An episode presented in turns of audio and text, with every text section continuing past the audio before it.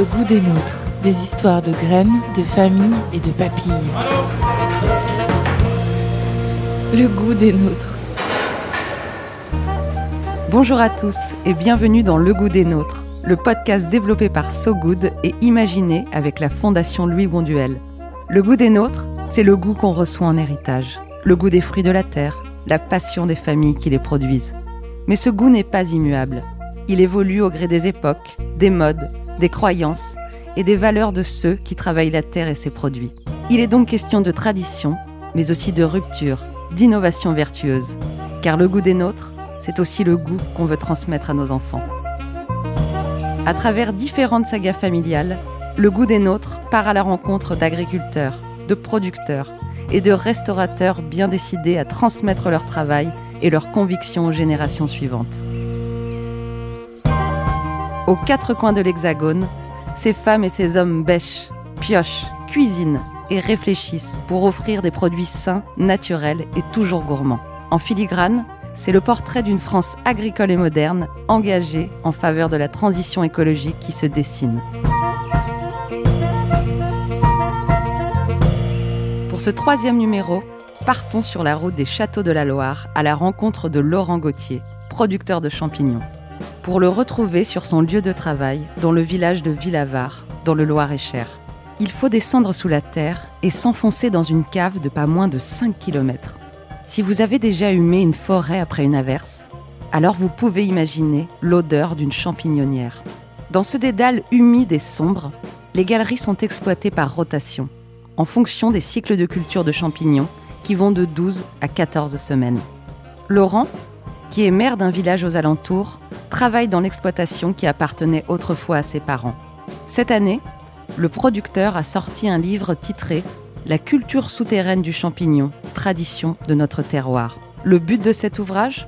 Transmettre son savoir. De 500 producteurs de champignons en France dans les années 90, il n'en resterait aujourd'hui plus qu'une vingtaine, selon Laurent. Son métier est malheureusement en voie de disparition. J'ai commencé mon entreprise tout seul en 1996. En 2001, j'ai créé mon premier emploi. Dans les années 2000, j'étais rendu à une quinzaine de personnes, 10-15 personnes selon les périodes de l'année. Et donc j'ai continué jusqu'en 2019 avec une petite dizaine de personnes. J'ai tout arrêté en 2019 et j'ai redémarré début 2020 avec juste moi et quelques champignons en production de façon à vendre en direct sur les marchés, puisque je ne me retrouvais plus dans le commerce actuel et la concurrence déloyale. Maintenant on est sur des cultures modernes. Où c'est pas le métier de champignonnier, c'est des métiers d'ingénieur agronome qu'il y a autour de ça. On développe une plante avec le maximum de rapidité, le maximum de rendement économique. Et moi, ce que j'ai voulu apporter au niveau de mon savoir-faire, ce que j'ai appris pendant mes 48 ans, puisque je suis quasiment né dans une cave à champignons, c'est d'apporter ce savoir pour les futures générations.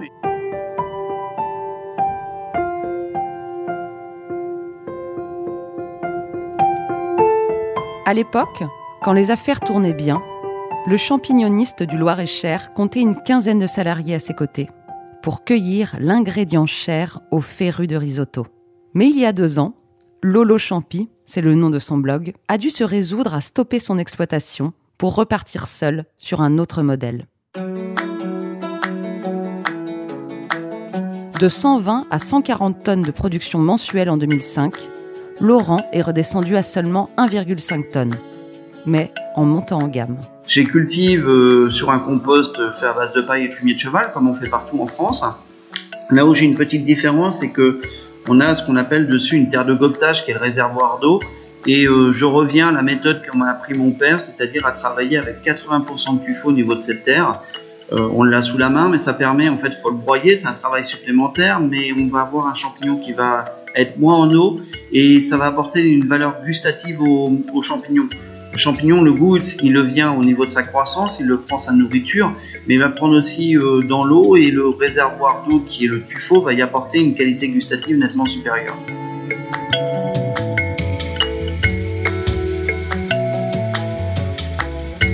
Fidèle au poste le mercredi et samedi matin à Montoire, le vendredi matin à Vendôme, sur la place du marché, le champignoniste propose du pleurote gris, du pleurote jaune, de la foliote, du pied bleu, du shiitake. Du quoi ? Du shiitake. Arrivé en France il y a une vingtaine d'années, ce champignon de souche japonaise aux vertus médicinales a été popularisé dernièrement par l'émission télé Top Chef. Laurent fait les présentations. C'est un champignon qui a une très bonne tenue, qui fonde peu, qui est très gustatif. Et pour vous donner une idée, autrefois on produisait beaucoup de pleurote et peu de shiitake, et maintenant je produis chaque semaine plus de shiitake que de pleurote. J'ai plus de demandes sur shiitake que sur les pleurotes. Mes parents faisaient que du champignon de Paris, et donc moi en 96, quand j'ai créé ma production, enfin ma cave, je faisais du Paris, et parallèlement à ça, j'ai décidé de développer d'autres cultures pour me diversifier, donc les pleurotes grises, le shiitake. Ensuite, j'ai développé de la pleurote jaune, du pied bleu. Et là, maintenant, je fais aussi des pieds bleus, des foliotes, des renji.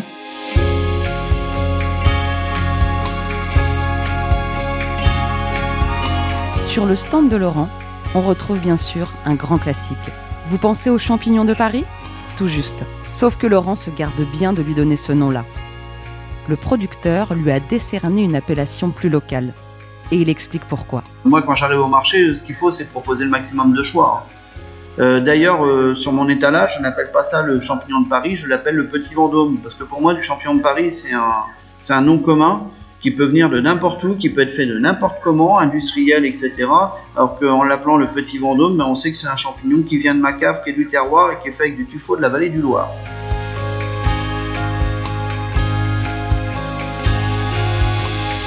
Le tuffeau. C'est le nom de cette pierre tendre qui a permis de bâtir les châteaux de la région à l'époque de la Renaissance. Et c'est dans une carrière de tuffeau, justement, que la cave de Villavard a été creusée pour devenir une champignonnière. Jusqu'en 2005, les parents de Laurent exploitaient les 5 km de galerie, une affaire familiale qui remonte à 1965. Oui, quand De Gaulle était encore président. Forcément, Laurent se rappelle avoir baigné dans le terreau des champignons depuis tout petit. Il faut savoir qu'on a eu une éducation un peu, j'ai envie de dire dure, mais pour moi elle était juste. Si on voulait mettre de l'argent, avoir de l'argent de poche, mettre de l'essence dans nos mobilettes, eh bien, on n'avait qu'à aller ramasser des champignons. On m'a toujours appris que tout travail mérite salaire, mais que tout salaire mérite travail. Donc job d'été, et puis on voyait mes parents se tuer à la tâche, on n'allait pas les laisser faire tout seuls, donc on allait donner un coup de main, ce qui est logique. Hein. Et c'est comme ça que petit à petit, j'ai pris l'amour du métier.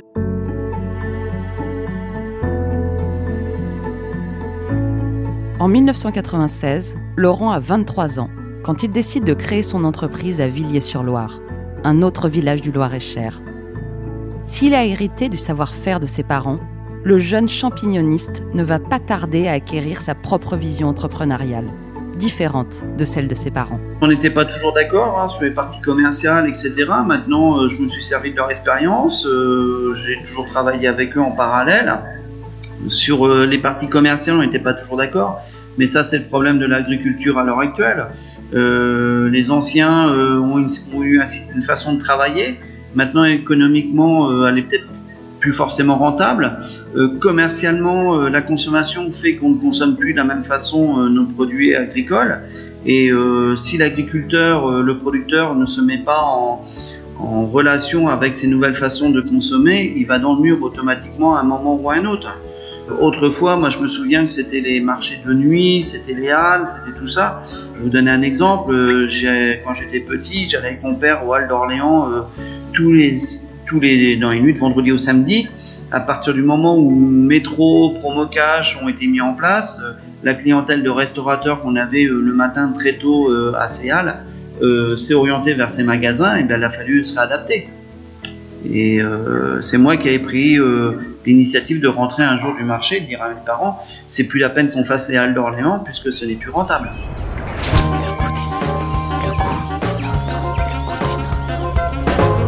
Le goût des nôtres.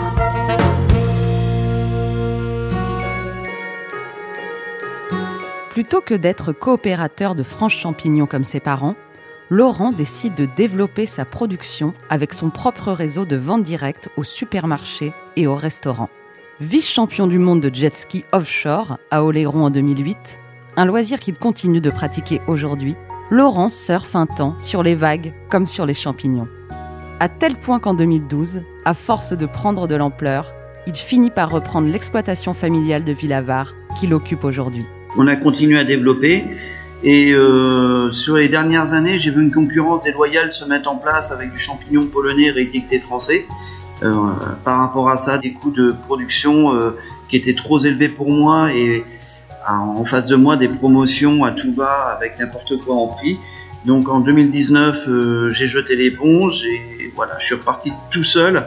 Donc là maintenant, je ne vends plus sur un J, je ne vends plus aux grandes surfaces parce que j'ai pas assez de tonnage. Je travaille tout seul, je vends aux marchés locaux.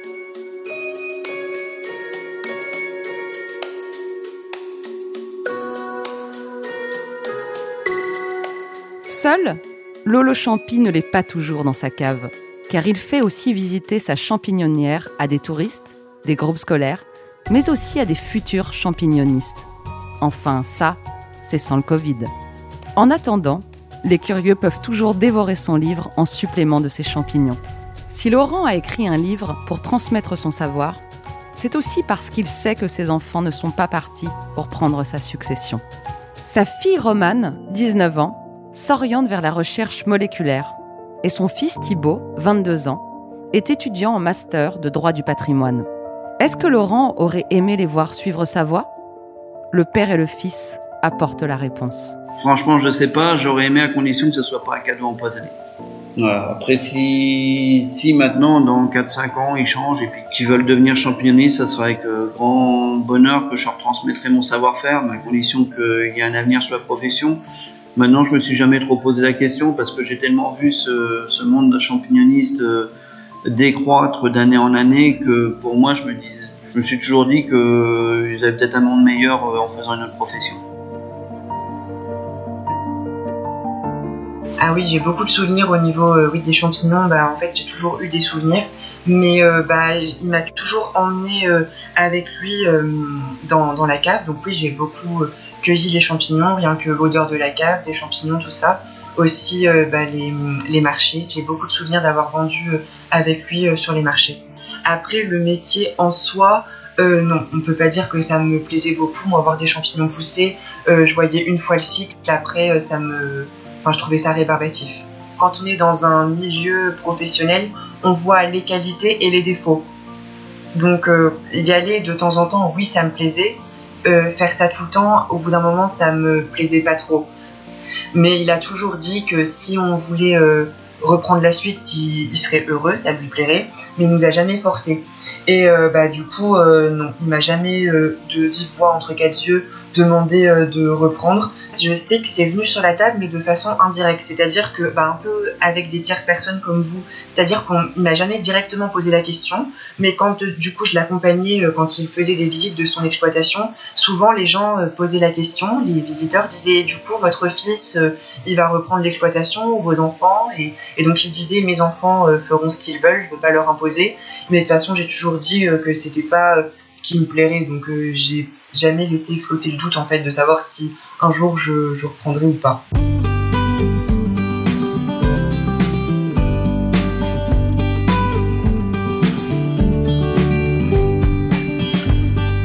Pour autant, même s'il ne souhaite pas prendre la suite de l'exploitation de son père, Thibaut l'aîné a quand même envie de transmettre une forme d'héritage.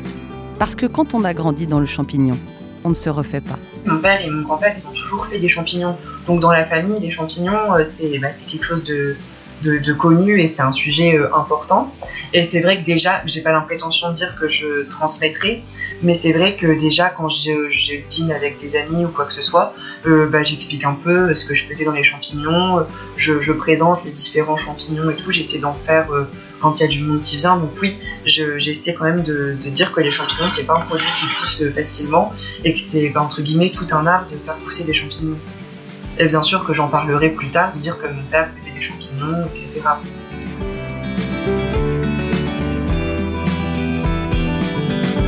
Peut-être que plus tard, il parlera aussi sur la façon dont son père imagine relancer la filière champignons.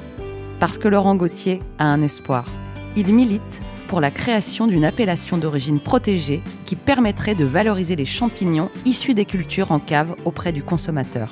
si on avait une AOP sur le champignon de culture de cave, le consommateur qui arrive au supermarché ou sur le marché, eh bien, il aurait le choix entre cette culture de cave ou cette culture industrielle. Et par contre, en achetant une culture de cave qui a d'accord un coût de revient plus élevé, mais il a le droit d'exiger une qualité de chair, une qualité gustative aussi du champignon. Par contre, ce qui est sûr, c'est qu'un champignon de cave et un champignon de culture extérieure, il n'a pas la même qualité gustative à la fin. Un champignon de culture industrielle, c'est un champignon qui a entre 90 et 95% d'eau. Un champignon de culture en cave, c'est seulement 80-85% d'eau, voire moins. Et 10% d'eau qui en plus c'est du poids, c'est de la rapace. Ça, économiquement, c'est très bon. Hein. Par contre, gustativement, c'est zéro. Et on le voit quand on fait cuire le champignon, notamment.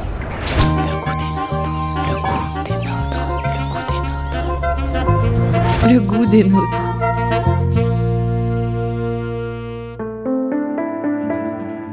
Mais ne parlez pas de label bio à Lolo Champi. Ça le rendrait un poil colère. Parce que selon lui, il y aurait des incohérences entre la promesse annoncée du label et le bilan carbone pour arriver au produit final. Le bio, c'était un effet de mode. Maintenant, tout le monde va vers le bio. On y va tellement vers le bio que ça devient un peu ridicule, puisque je vais vous donner l'exemple du champignon. Maintenant, on se retrouve avec des champignonnières en culture industrielle extérieure qui font 300 à 400 tonnes de champignons bio, qui sont dans des salles de culture qui emmagasinent beaucoup d'énergie pour les climatiser ou pour les chauffer en hiver. Et voilà, ils ont un label bio. Ok, ils mettent aucun produit de traitement. Mais au niveau environnement, le bilan carbone, il est astronomique. Autour de chez moi, j'ai des petits maraîchers qui font un travail très bien, qui ne sont pas labellisés bio et qui, par exemple, au niveau d'une cantine, ne vont pas vendre leurs produits alors qu'on va faire venir du bio qui vient de bien plus loin. J'ai demandé le label bio, mais on m'a dit que alors, on me l'a donné, mais il fallait que j'ai un compost labellisé bio. Et en fait, ce compost labellisé bio m'amène des rendements inférieurs avec un coût de compost nettement supérieur parce qu'il me faut de la paille bio. Donc j'ai un prix de revient nettement supérieur. Le champignon, au final, il est pareil. Je vous dirais presque gustativement, il n'en est pas meilleur. D'ailleurs, il n'est pas meilleur, il est presque moins bon parce que les composts ne sont pas les mêmes. Il va falloir que je fasse venir du compost de plus loin. Donc en bilan carbone, je suis moins bon. Je vais me retrouver avec un prix de revient très élevé. Alors qu'au final, en faisant ma culture naturellement, j'arrive à avoir un champignon sans résidus de fongicides et de pesticides. C'est prouvé par les analyses. Hein. Vu que je ne prends pas forcément un fumier de cheval labellisé bio et ainsi de suite, je n'ai pas forcément le label bio. Voilà, ce qui fait le produit, c'est ce que je produis, c'est ce que je fais dans ma cave. C'est la qualité que je veux sortir. Et le juge, pour moi, c'est pas quelqu'un qui a une étiquette, qui a mettre un tampon pour un an. Non, pour moi, le principal juge, c'est le client. Et donc, le client, maintenant, quand il me dit, quand il m'achète du champignon et qu'il me dit, ils sont beaux vos champignons, je viens en chercher. Voilà, là, j'ai gagné. Là, c'est le juge. Et là, je sais que j'ai bien fait mon travail.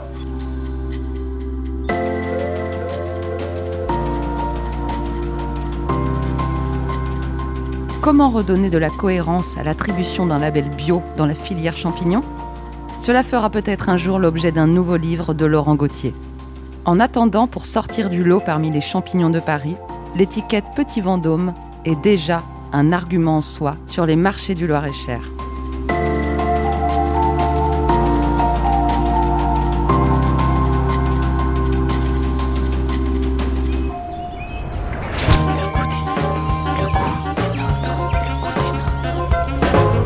Le goût des nôtres.